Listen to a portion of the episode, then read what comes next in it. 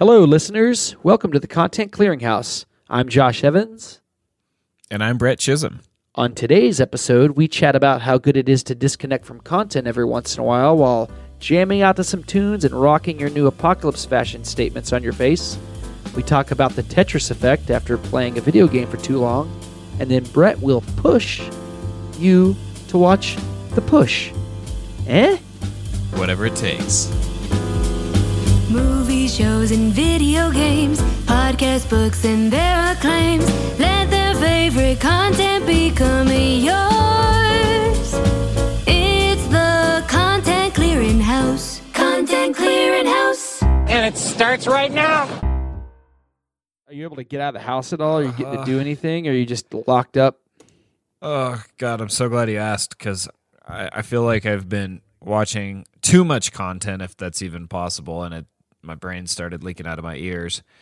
So today I um I took a break from content, if you can believe it. I just put music on, which I guess technically that is content, but it's not the kind of content that we usually cover and consume. But uh, I got on my bike, man. I did 12 miles today. Nice. Just around the mountains? Yeah, I just went up one of the one of the local roads that goes towards. Uh, if you're familiar with Echo Lake, there's like a little ski mountain there, and it was over six miles uphill. But then I could just cruise on down, which I thought would be the pleasurable part because that's that's the right way to do a mountain bike ride. Is all the uphill first, glide on the way down for the second half.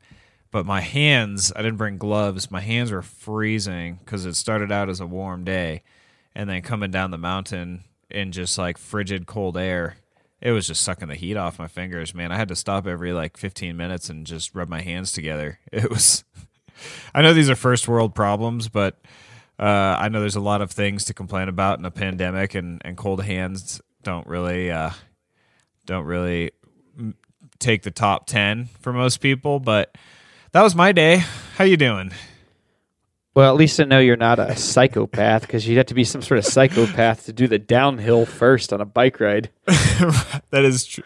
I think that's the first test for psychopathy. It is. Yep, that's in the that's in the handbook. Uh, we are well. We just got our um, everyone w- must wear masks order. So I went on a walk today with the dog and I came around this corner and there was like a kind of a group of people just hanging out. And I had my mask around my neck and I just pulled it up over my face and they all looked at me like I was a psychopath. I was like, "What? I'm I'm the one following the rules here." You know, it's uh, I I so I do. I, uh, is it required in public in Colorado? Because I know I would actually listen to it live on NPR yesterday when the Just governor made the announcement. It's recommended. So they're not they're not going to be ticketing people that don't wear masks, but I mean it's strongly encouraged. Um, but you know what I think the crazy thing about it about this situation is is the CDC until very recently was recommending people do not wear masks. And the more digging that I do, this seems pretty nefarious, but it seems like they were concerned about the lack of available uh, personal protective equipment for healthcare workers, nurses, doctors. So they were afraid of people panic buying N95 masks. So they were legitimately giving incorrect information and saying, you know, this is not you don't you do not need to wear a mask unless you have symptoms. When what it sounds like is they actually had the information, they had the data, they had the evidence that they knew that this was an airborne virus, and masks absolutely help um, with community spreading. What do you think about that? I think it's kind of a tough one because I don't know if you could trust people to not buy up all the masks if you told them otherwise. Like that's definitely like that getting out is going to really hurt your case down the road, but at the time when it's like, you know, if, people make a rush on buying all these masks and the medical system gets completely hosed within the first few weeks, you know, there's nothing we can do about it. So I would imagine that that was probably a hard decision to come to. I mean, it's not the right decision, but I think there's a lot of maybe borderline decisions that are going to have to be made just because this is such an unprecedented occurrence for us in our lifetime. Like the CDC has never handled something like this before either. Yeah, I mean, I you know, the they're the people though that make the plans on how to handle this. I mean, I'm sure there's a lot of bureaucratic organizations that are all responsible for all the moving parts, but um, you're not wrong in that the fear was absolutely justified. But what are the long term impacts of having an organization that is supposed to be a resource for accurate medical information, but they are telling you know, it, with the best of intentions, a white lie about the nature of a virus in an effort to, um, you know, I, I just I just think that the ramifications are a degradation of trust for these institutions that are the scientific pillars of public health that's what freaks me out about this, man. And you know, it it does. It seems like they're making it sound like okay, we're you know we we're this is changing all the time. We're getting new information. We're getting new data. And I realize that that's true. I realize this is a new strain of coronavirus, et cetera, et cetera. But if you do a little digging online, it, it definitely seems apparent that there was some intentional mis misguiding the public and even some healthcare workers because there was just a just a lack of masks. I just I I just rather have some honesty and you know if we're if if we're treated like adults and we can be addressed like adults and be explained the situation, then people maybe would be less panicked. And you know, if it was kind of pitched as like, you know, we're in a difficult situation. It's really important that we have healthcare workers. It helps the entire collective, you know. So this is kind of the the shoes that we're in. You can make because now they're encouraging people to make masks at home. Like you don't need an N95, you know, mask to help prevent the spread. You can make you can have like a cotton cotton cloth. You know, you and I, what do we do? We bought Liquid Sky masks, our uh, skydiving jumpsuit manufacturer that is temporarily switching to masks, and they look badass. They've got a filter in them, and they're it's we're not taking away from any uh, healthcare workers, doctors, and they donate one to every single one that we buy. I mean, that's cool. Yeah, that's really awesome. And it's yeah, I guess just going back to the CDC's decision, it's definitely a degradation of trust. But that is man, at that point at this point, this doesn't even surprise me. I feel like so much of this entire thing has been mishandled on almost every front. You know, I do feel like at this point the best thing is to just hole up have the, as little contact as possible, and like you said, like wearing a mask that is not taking away from medical workers. You know, like that's pretty much what we were planning on doing, anyways. You know, with the liquid sky masks, but you know, I think that it's scary on both sides because I really think that if the CDC were to come out and say you need to wear masks to prevent the spread of this virus, it would have been two days, and Amazon's stock would have been completely gone, completely de- uh, depleted of masks. The masks coming in from China would have been beyond back ordered, and yeah, I guess I, I don't think there's any right decision. I, I think the decision they made was wrong, but I, I think that in retrospect, we would have thought them telling us that we need masks was also wrong. You know, it's just I don't I don't think there's a right answer there. Yeah. Well, I, I hear you for sure. It's a it's a difficult it's a difficult uh, time for everybody for sure. It sucks to not be able to trust the CDC though, because I guess if there's one institution involved in this that I felt like was beyond that kind of behavior, it would be them. But I guess you know, just kind of let you know that we may not be the primary target of the people that need to be that they think they need to save in this. Right. Well, it, it, you know, looking on the bright side of things, though, um, I've traveled a lot to Asia, and it's just, I mean, it's socially acceptable there to wear masks. People wear masks when they're sick or, you know, during days of high pollution. um, and uh, they're kind of a fashion statement. I mean, you're talking about China, you're talking about Japan, South Korea. There isn't this like stigma, and I'm pretty sure that in a few short weeks, we're going to remove the stigma of wearing a mask. I mean, I've already experienced how weird, you know, even being used to it when I travel to Asia, going to the Costco here in the United States and seeing you know half of half of the people shopping wearing masks is is unsettling because it's just it's just different but i think that we're going to remove that stigma pretty quickly and it's going to become normalized. And i hope that it continues beyond this pandemic because it's i mean if you're sick and you're still going to go to work just wear a mask and you're probably not going to get your or it's going to reduce the chances of getting your coworker sick.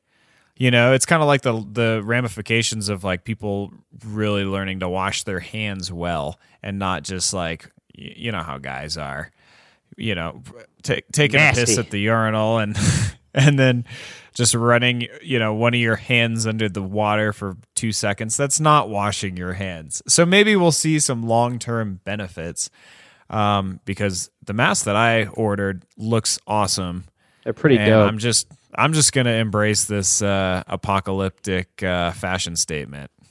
Yeah, I think this is going to be the equivalent of uh, the mindset change that came from people that lived through the Great Depression. You know, we're going to have this Corona apocalypse mindset going forward. I th- you know, I think a large swath of the people on Earth are going to have this mindset. I know for me, you know, just the three or four weeks of living this way, I know I'm already living much more intentionally. Uh, I'm li- I'm living a much less wasteful life, and you know I'm not always just taking the easy way out to like go to the go to Chick Fil A and get some food or something, you know, because that option doesn't exist anymore. So really like planning out what I want to eat and eating healthier, and I I think you know they say it takes 21 days to set a new habit and 21 days to break it. So I feel like now it's not effortless, but it's not going to be hard to carry that forward because we've been forced to do it so long. I've been the way I've been thinking about my house is like basically like spaceship mentality, you know, like everything in my house that is that's my resource stash and that's what I have to work with.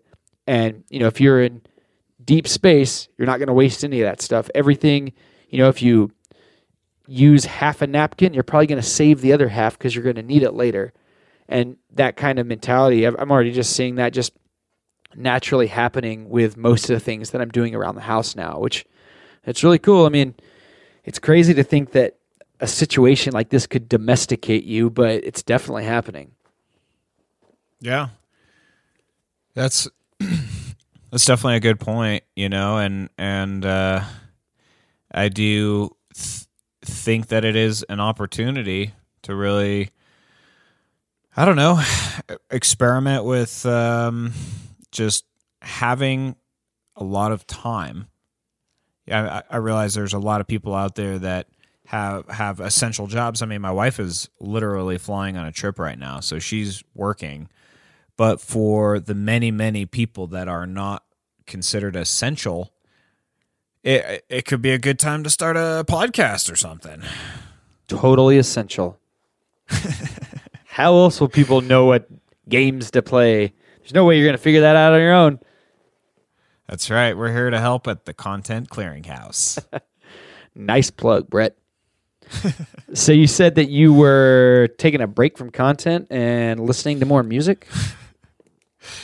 Yeah, you know, it's it's just so funny because I you know I love content so much. Um and I have really embraced this opportunity to consume more. Um, but I'm realizing now that you you have to have a balanced entertainment diet. So if if you think that you can sustain this entire quarantine period on on Netflix alone, well, I got news for you maybe try putting some music in and uh, just getting outside, moving your body around, just to just to break up the shows, you know, just to give you a pause. between The Walking Dead and Community binges. Okay, I I just I don't know I. I I just got outside for the first time in a long time today, and I think it was a really positive thing. Sound like you just got out of prison. Yeah, what kind of music do you listen to to get you through the hard things? Well, honestly, lately I haven't been listening to a ton of music. I really got on a podcast kick for a long time, and you know I've got like a whole library of podcasts that I just kind of shuffle through. But there was a there's a show that I listened to that actually it was probably the first time in six months that I actually that I went back and put on music was because of this show.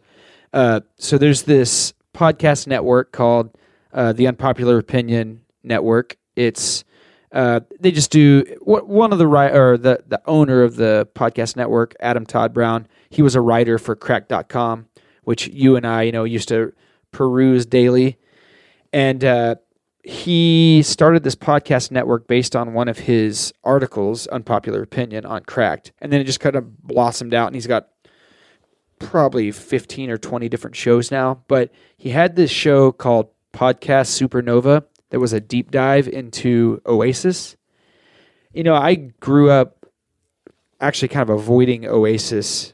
You know, that was like high school music for me. And whenever I was in high school, I was kind of like, you know, a punk rock kid, and I was more into being iconoclastic when it comes to music instead of just consuming whatever's on the radio. A- Oasis was all over the radio. But that kind of like that punk rock mentality, I'm realizing now that I'm 40, it really kind of hurt what I was consuming at that time because I heard these songs from Oasis on the radio, but never really appreciated them. They were just kind of like background drivel to me. But listening to this uh, show podcast Supernova and this deep dive into the history of the band, it made me just kind of like on a whim, like, oh, I should I should listen to you know Don't Look Back in Anger or something. And I realized like there's all these Oasis songs that I absolutely love. So those have become like staples lately. They're just so soulful and you know the lyrics, I don't know, they seem kind of meaningless, but you can almost derive like your own personal meaning from these lyrics that just seem kind of like random clips of sayings that they've all mashed together. I don't know, it's it's genius music and I'm really into that lately. Interesting. Yeah, you know, I think music is just one of those things that because I, I, am the same way with just like my content consumption is I always like to have something on whether I'm whether I'm trying to learn something new or I'm just I want to be entertained or I want to be upset about um, you know something crazy going on in the world. So I mean I'll be I'll be shaving, I'll be in the shower, I'll I'll be just doing the dishes and I'll have a podcast playing. And it's just such a departure from when I used to listen to music um, very frequently. And it's been really interesting to kind of go on that journey of like feeling like now that I have so much time to consume content, deciding kind of uh, consciously and mindfully that I want to take a break and I want to listen to music because I think sometimes you just need something to just kind of unhook your mind, lift up your spirits. I don't know, just something with some rhythm. But what I was listening today is absolutely one of my favorite albums, uh, Mac Miller Swimming. And I don't know what it is about that album, but it is something special. And I didn't even know anything about Mac Miller until after he'd passed on. But um, boy, this album, it's it's got to be one of the best albums ever made. I love it.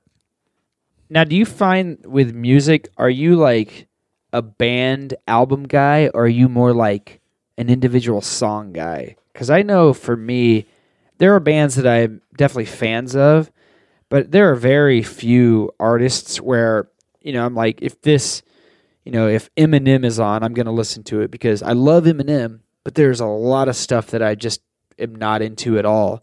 So I, I'm more of like a, all, I, at the time when I was super into music, I was creating, you know, like my best thing ever playlist, which I would just pick and choose all the individual best songs and put them all into, you know, an iTunes playlist. And that's, you know, I've been developing that thing for like the last 15 years. Are you are you that way or are you more into like if your favorite band is on, you're going to listen to anything they play. I mean, I really like when there's an album that I can listen to from the beginning to end. It does not happen that often, and that's one of the things I really like about this Mac Miller album is I feel like the entire thing is just meant to be listened to in its entirety in a very specific order. Um, you know, I think Pink Floyd is that way. I mean, obviously, one albums like The Wall are literally like a story opera kind of like novel in an album, and it's meant to be listened to. And it, you know, I don't know if you've listened to that album in the in, in a while, but the last song goes right into the first song again, so you could literally put it on a loop and have this like never ending wild story um, or Radiohead. I mean, I think there's just so many great bands that really put a lot of effort into having a cohesive album. But there's artists for sure that I, you know, I don't feel like that's their specialty, or they're they're de- they're designing music to be played as singles. Or You mean like Taylor Swift? yeah, and uh, you know what? No shade to Taylor Swift. Have you seen her uh, her Netflix special? Actually, I have. I've got I've got two daughters, Brett. I've seen it.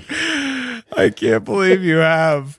I'm surprised that I've seen it, but Bree said, you know, Bree had watched it on a plane or on something, and she said, "Have you seen Miss Americana? It's really good." And I said, "No, I don't know how." To "get out." I said, I said, "No, I, probably not going to watch that." But you know what? My wife recommends something to me about once a year, and I recommend some. I recommend about five things to her a day. Yeah, you, you don't sh- seem like you can help that. I can't. It's like read this article, check out this song, listen to this podcast. That's the reason we started this podcast because neither one of us can help ourselves. We can. Like, we have But impeccable taste, and everyone We else do. should too. Exactly. But she'll do, you know, Bree will take time to read the article or watch the show or listen to the podcast. So the least I could do is be entertained by the amazing Taylor Swift, uh, Miss America, Netflix. I, it was actually very good. She I really she has it. some bangers, Brett. It's true. It really Fuck is yeah. true. She's got some bangers. Fuck yeah. I remember when Bad Blood came out and Kendrick Lamar's rapping to that. I'm like, yeah, man, this is good. Don't know the names to any of them. You just took a step further than I was willing to go. Tay Tay, if you're listening to this, we love you. Please subscribe. does too. Please subs- hit the subscribe button. So Mac Miller, Mac Miller's your jam right now. Mac Miller's my jam right now. I, you know, I've always had an interest in jazz, and I'm kind of re-exploring. You know, it's music genres. I just get very heavily involved, um, almost like the beginning of an, an affair, if you will, where it's just all, this. All you can think about is this one song or this one album. It's all you talk about. You gush to your friends, and then you kind of fall out of love and realize that you know you, your heart is actually somewhere else but a few years later you know that that album pops up on facebook again and sends you a personal message and kind of your love gets re- rekindled again this is a bad this is a bad analogy To change your username, shut down your account. Don't forget to wear your ear condoms, Brett. No, but I I uh I just I think that that's the fun thing about music taste is it does change over time. It can come and it can go. And uh but I'm just like re- reintegrating with listening to music because I literally have so much time on my hands that I can consume all the content that I want to and then also listen to music. It's a beautiful thing. It really is. I mean, music is it's like the art of the soul. It is unbelievable. It really is. There's there's very few things that will make you feel the way an amazing song will. You know, like I I know I can't true. get like that. I can't get that you know body chill feeling from looking at a piece of visual art per se. You know, it really does.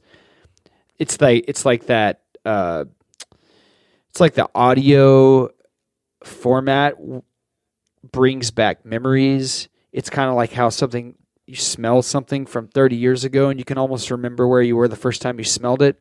You know, that's how like the Oasis songs are. Now that I'm going back and truly appreciating them, it's like transporting me back to being in high school and you know the things that I thought were important, the things that I was maybe worried about. Also, like just kind of the headspace I was in. Maybe kind of reminisce for for skateboarding because you know that was like my life back then. It, it's crazy that you know a, a song can give you that kind of nostalgia. Yeah. No, you're absolutely right. Well, uh, I know you haven't been listening to too much content or consuming too much content, but is there anything new, maybe from like the past week? Uh, you know, I have been uh, watching Community. They just released Community on Netflix, and um, I just think it's a highly underrated, fantastic, hilarious show. And I went to two years of community college, so I can kind of relate to the eccentricities and the kind of variety of students that that at- attend community college. And I mean, of course, it's obviously a caricature, and it's kind of exaggerated. Wait, what was that? Uh, not by much. Wait, what- Community? What was, what was that word? Exaggerated Car- caricature?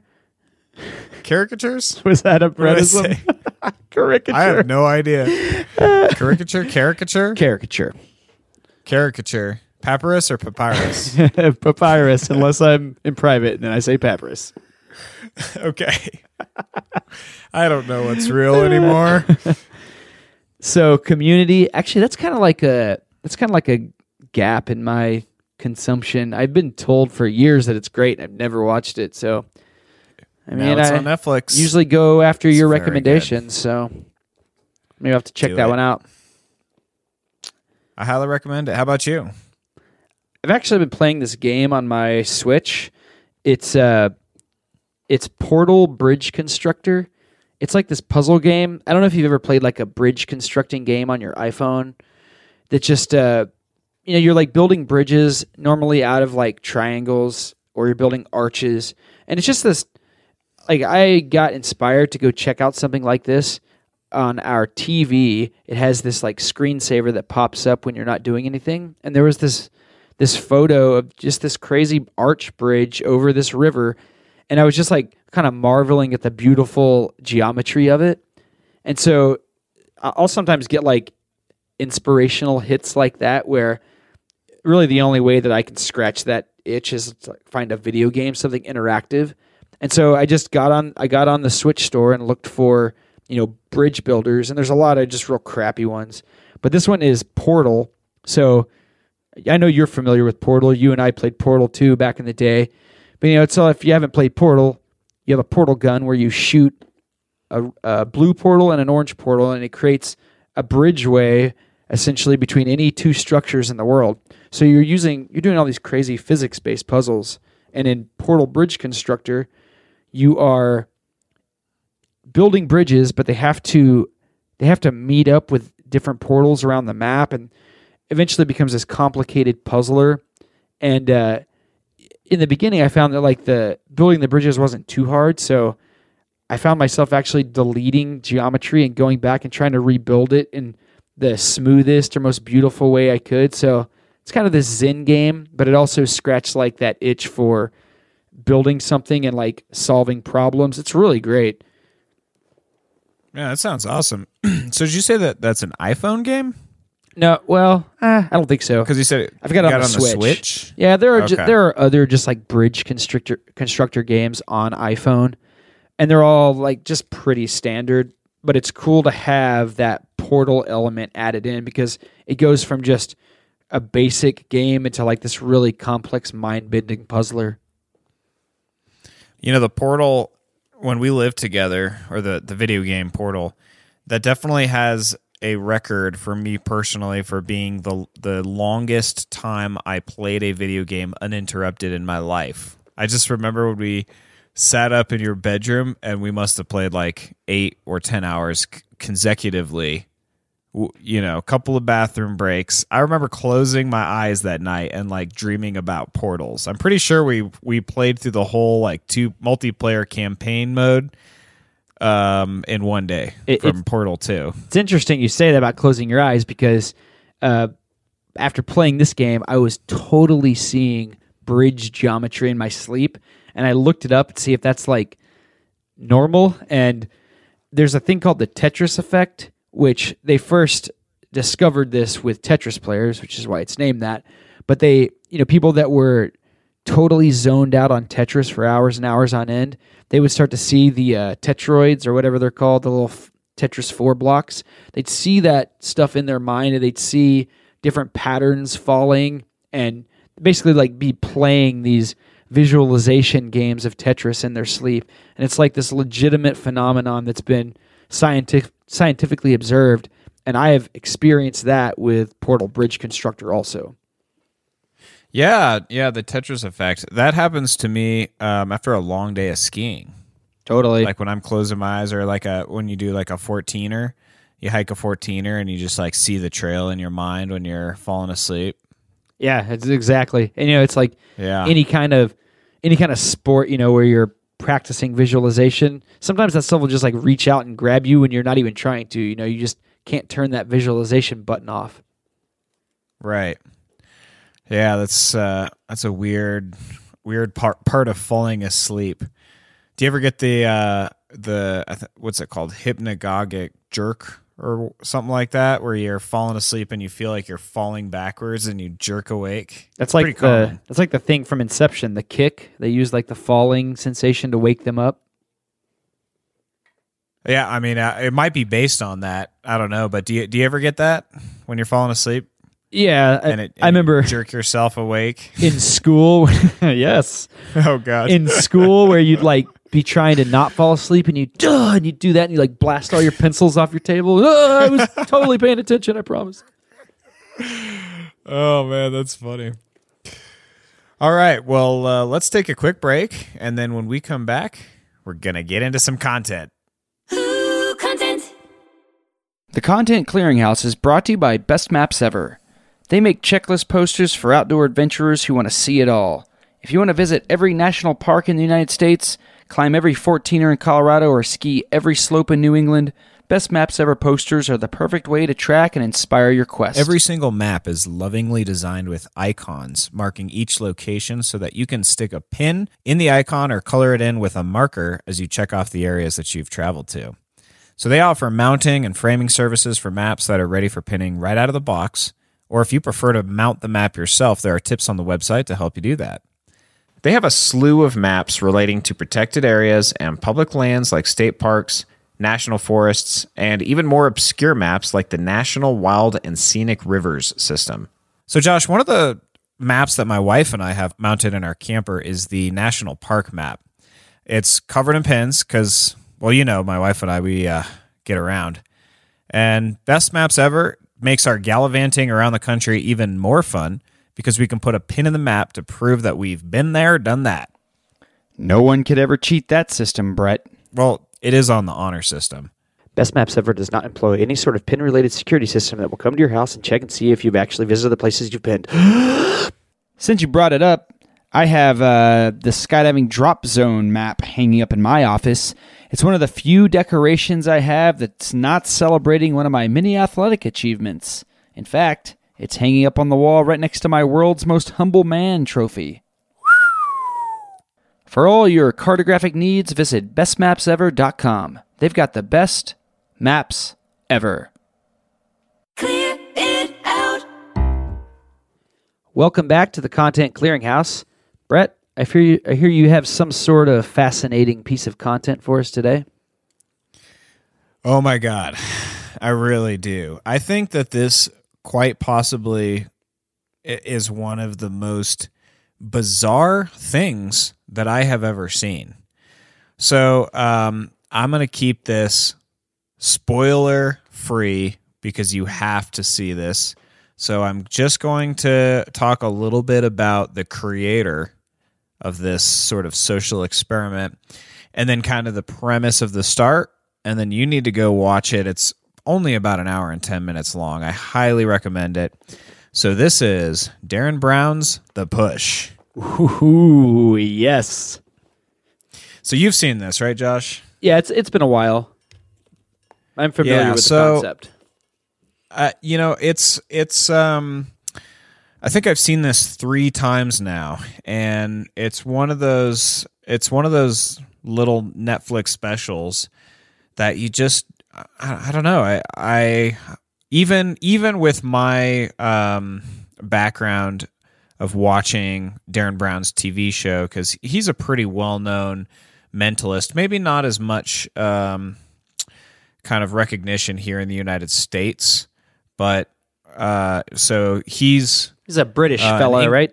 yeah, yep. And the the so he's kind of famous for um these these kind of psychological magical tricks where you you might if you google his TV show you see him paying for things at stores with pieces of blank paper or he gets a celebrity like Simon Pegg to write down what you want for your birthday and put it in an envelope and then a month later he goes through this very complicated scenario to trick Simon Pegg into thinking he wrote something else down on the paper. I mean, he he's all about using your mind against you, and it's have you fascinating. uh, have you seen his Russian roulette routine? I've watched all of his stuff, but it's been a long time. Remind me, remind me about that one. So he is he's like playing this game of Russian roulette with this guy who I mean he always says that this is you know this person is not a plant. They don't know anything about it which who knows about that? But they have uh he's playing Russian roulette. He has one bullet and he has this little shield that goes over the revolver that blocks his ability to see the chamber. And then just based on he has the guy count from 1 to 6 and then just based on the way the guy counts at certain points during the uh, the game Russian roulette, he'll point the gun at his head and pull the trigger, and it like falls on an empty chamber. And he does that all the way until the last second, where he points away and fires the gun, and it shoots off into these sandbags. It's so intense. It seems so real. And you know, I have a tendency, just based on what I've seen from Derren Brown, to believe that there is some element of reality to the trick he's doing. It's not really a trick as much as that is a stunt. Yeah, you know what? I, I do remember that, and I think that that was one of his more controversial uh, episodes, for sure. Well, I think I think the push might actually um, potentially eclipse that in terms of something something that's a little bit controversial. So, have you heard about the Milgram experiment? is that the experiment that like all the research about like people's willingness to follow authority is based on kind of like what they used um wasn't it kind of like a reference point like with the way the nazis behaved and they wanted to see if yeah, if they were just behaving because they were being ordered to or if they actually had like unethical influences coming from their own person Right, exactly. It was just sort of the idea of, you know, all of these people um, during the trial of uh, Germany, um, German Nazi war criminals, saying I was just following orders, right? It, it wasn't something that I wanted to do, um, which I think in a, in a lot of the cases was absolutely true. It doesn't exonerate these people, but this social psychologist Stanley Milgram had conducted all these experiments at Yale to kind of explore that question of what would regular people off the street do if they were told to do something that is uh, against their will essentially. I mean they do have a choice but if you put on a white lab coat and you're holding a clipboard then all of a sudden it's like you fall a little higher on that social hierarchy. Well the push is kind of taking that same premise but it is just this incredibly elaborate experiment into social compliance. So, Derren Brown, this incredible illusionist, mentalist, magician, the question that he poses is can we be manipulated through this very familiar force that we all feel of social pressure to eventually commit murder? oh man So, that is a bold premise It is a bold premise. So, um, the experiment that they design is is kind of this this uh, charity event. It's this fancy gala. There's all these high powered VIPs. Everybody is wearing their black ties, looking their best, and it's a good cause. It's this youth charity and cleverly called the Project of Urban Social Happiness, which is uh, a reverse engineered acronym for PUSH. Oh, you know how much we love those. and they are taking somebody off the street that they have a little a little bit of prior knowledge through kind of this complicated backstory that they they go into into the show. They want to they they definitely want plants that are more likely to conform to social pressure. So they've done their due diligence, but I mean I do believe that these people really have no idea what's going on. So they're They've not in on it, but they're being selected specifically for what their manipulability. Correct. Exactly. And the way that they do some of those um, experiments early on to find out who they want to cast on this show is absolutely incredible. It's hilarious. So, just to give you a quick rundown of that, they bring in, they have three actors in a room, and then they bring in the people that they're thinking about performing this experiment on, and they just they don't tell them anything other than to fill out paperwork while they're waiting. So they go into this room, and then there's the sound of the bell, and the three actors that are just kind of filling out their paperwork will sit down at the sound of the bell. Oh, And then so the fourth person that has no idea what's going on kind of looks around and then sits down. And then the bell rings again, and the What three a actors dingus. stand up. right? yeah. So then, as they're bringing in more and more people that are not in on what's happening, if you don't comply, if you're not standing up and sitting down, they just ask you to leave, right? So they're they're kind of like selecting for this, and they're and they're further encouraging more social compliance because they're only leaving the people that are complying. But then Okay. eventually they take away Wait, the hold on. three actors. Wait, hold Uh-huh. on. Can you imagine if you were asked to leave, and then as you're leaving, you're like, "Oh man, they don't think I'm cool." Just like feel like such a loser because you didn't get picked. Little do you realize that you're only leaving because you're actually awesome. Well, that I mean, that's the thing that's so fun about a show that's like this, even as disturbing as it is. Is it, we all kind of put ourselves into the shoes of the people that are not acting, and we ask ourselves, what would we do? You know, and I think we'd all like to say that when it comes to the Third Reich, to World War II, we would say, no way. I would be the person that puts down the gun and says, I'm not going to have any part of this. But we are not being put in that position. And I don't think every single Nazi was an evil person. I mean, it is incredible It wouldn't even how be possible for suggestible them. people are. It wouldn't be possible for them to all be evil.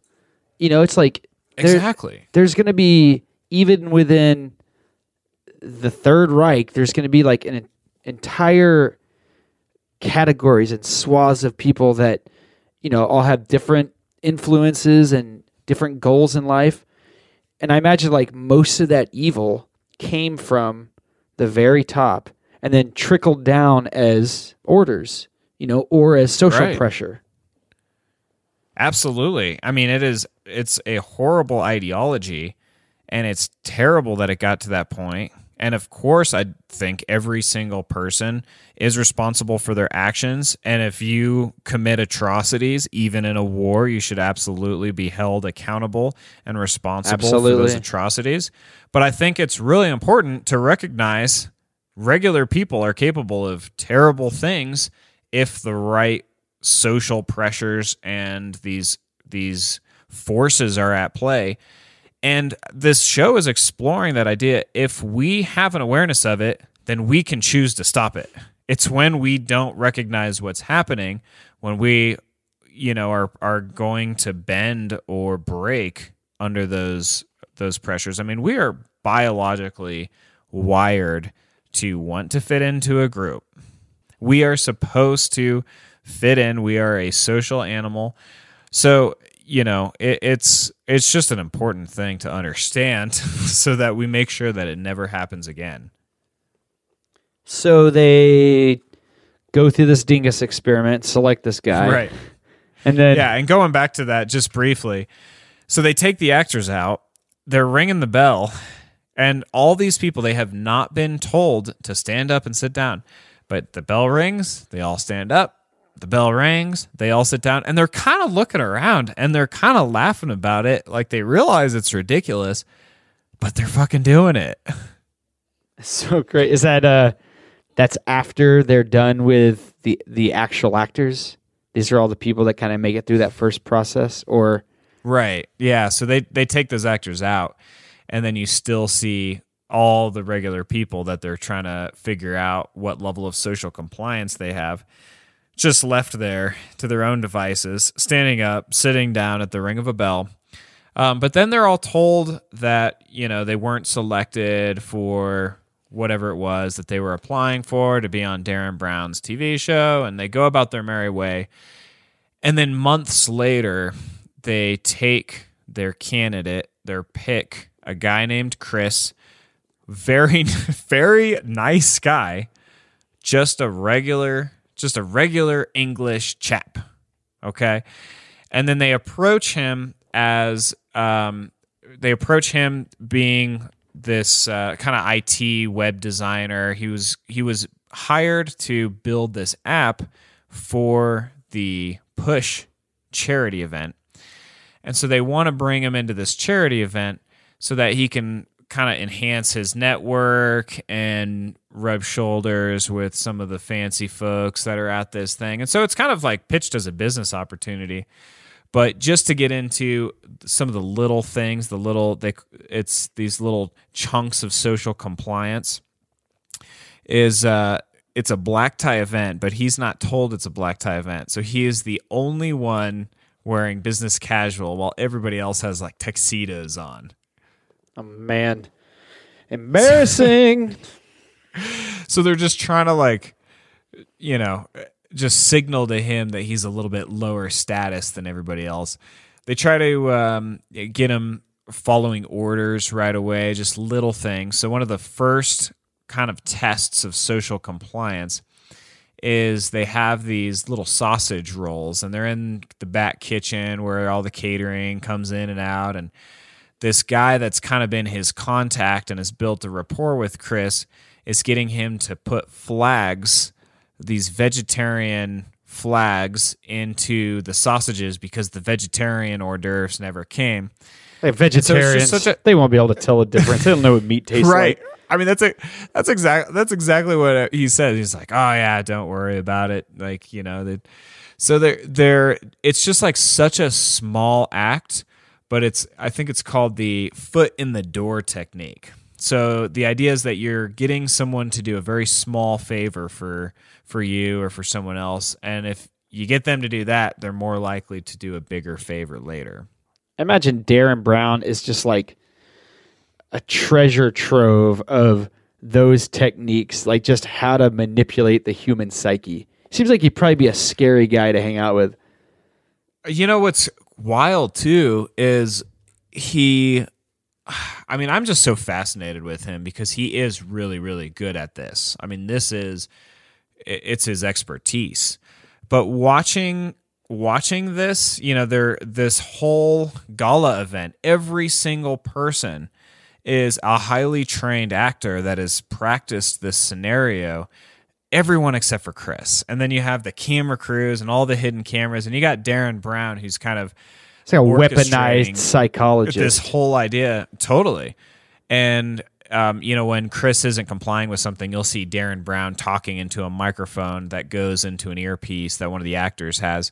So, you know, Derren Brown is like really trying to push the limits to the point of trying to get Chris to commit murder within the evening. My God. Seems crazy, seems ridiculous, but it's it's really interesting on um, repeated viewings of this Netflix special to watch Derren Brown's face because he he kind of I I don't think he's a psychopath. He seems like a really nice chap, but he he he looks like he's enjoying it Like he really does have this mission to try to ramp up this experiment a little bit at a time and to get Chris to do exactly what he wants. And you see him smile, and it just, I don't know, man. This is one of those shows which I- really recommend to people. I think it's a must watch, but it is going to creep you out just a little bit. Yeah, I'm sure that when he is doing something like this, he is just totally in the zone. You know, like talking about flow states last time. I bet he is in some mad flow when he is manipulating a human mind like that. You know, like probably just gets on a roll where he can't even help himself. He's like he just knows everything he's going to say is going to work because he's got it planned out like eight moves in advance and has such a such a complex understanding of his like of his Mark's mindset. Yeah, uh, it's it's very it's very unsettling to watch. It's very entertaining. So um, let me just kind of finish. Like I said, I don't want to give too much away. You absolutely need to check it out. Um, but I, I, do definitely wanna- don't. Definitely don't spoil anything because this is something I, won't, want I everybody to see. It's wild. Um, so I definitely, uh, I do just want to finish on one one of kind of Derren Brown's little monologue pieces at the very start. So he says, and they they show these just like different clips of different events all around the world, different political figures. Um, it's just a it's a great way to start this special. But he says social compliance, following orders, doing something because someone else says it's the right thing to do. Authority can come from a person, from a group of like minded individuals, or from an ideology. It can be used to preserve public order, but it can push people to commit terrible acts. So, The Push, check it out. So, do you feel like watching something like this? Do you feel like it gives you a stronger understanding of your own mind? I mean, I know that I fall victim to that cognitive bias uh, that everyone is guilty of of you know saying I'm I'm in the high I'm in the above average on how well I drive. And I definitely would not have committed committed Well, most people are below average II. drivers. Right. So, uh, you know, I I really do try to watch this, and um, you know, I I I don't know what I would do in this situation because I feel so much empathy, and they just expertly crafted this social experiment to manipulate this poor bastard. I mean, they they're very very good at this, and it is extremely convincing and it is very hard to say what any of us would do in this situation. So I do I mean I think it's worth watching just so if you ever find yourself in this bizarre set of circumstances where you are uh, repeatedly being pushed up against the edge of what you're willing to do and then you find you find your will sort of bending or breaking and you're succumbing to the social compliance I think that watching a show like this can give you a better understanding of what what outcome could be could could could be possible in a worst case scenario. And it might bring some awareness to that moment for you to to nip it in the bud to regain some control and and to bring it to a stop. So i i mean i do think that there's actually some actionable potentially very valuable insight that can come from watching a special like this. Definitely. How would you like to learn later when this special comes out that you, the guy on the show, was selected specifically because they thought that you could fall for this? That's got to be some serious mind breaking realizations about who you are. You know, I have wondered. I have wondered that. Um, I have specifically wondered about what the outcome of the show has been with Chris. Uh, there, there, and I won't say anything. Uh, like I said, because this is spoiler free on this episode, but there is some interesting information about some interesting outcomes from this show that you can find online. So I do recommend doing a little bit of googling after you after you uh, watch this show. But I don't know what happened to Chris specifically. If that makes sense. It'll make sense if you watch the show.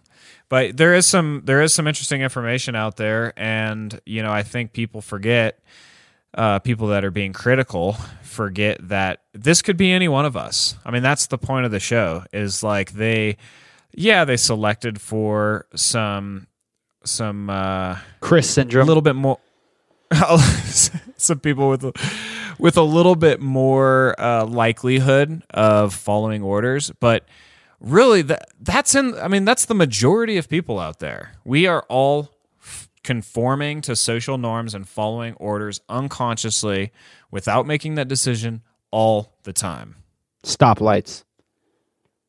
that's well that's that's something you should absolutely Yeah. absolutely conform to Yeah. well said Well, Brett, I've said it before. I'll probably say it every time you do one of these. your your content pieces never stop to make me think, or always stop to make me think. That's the one. They always stop and make me think. the stuff They you always bring, stop making me think yeah, the stuff you bring is always it's just so cerebral, and you know I've seen this. It's been a long time though, so just you know, kind of hearing your take on it makes me want to go back watch it again. So thank you for that, and thank you so much for listening to the Content Clearinghouse. And please join us next time. whatever it takes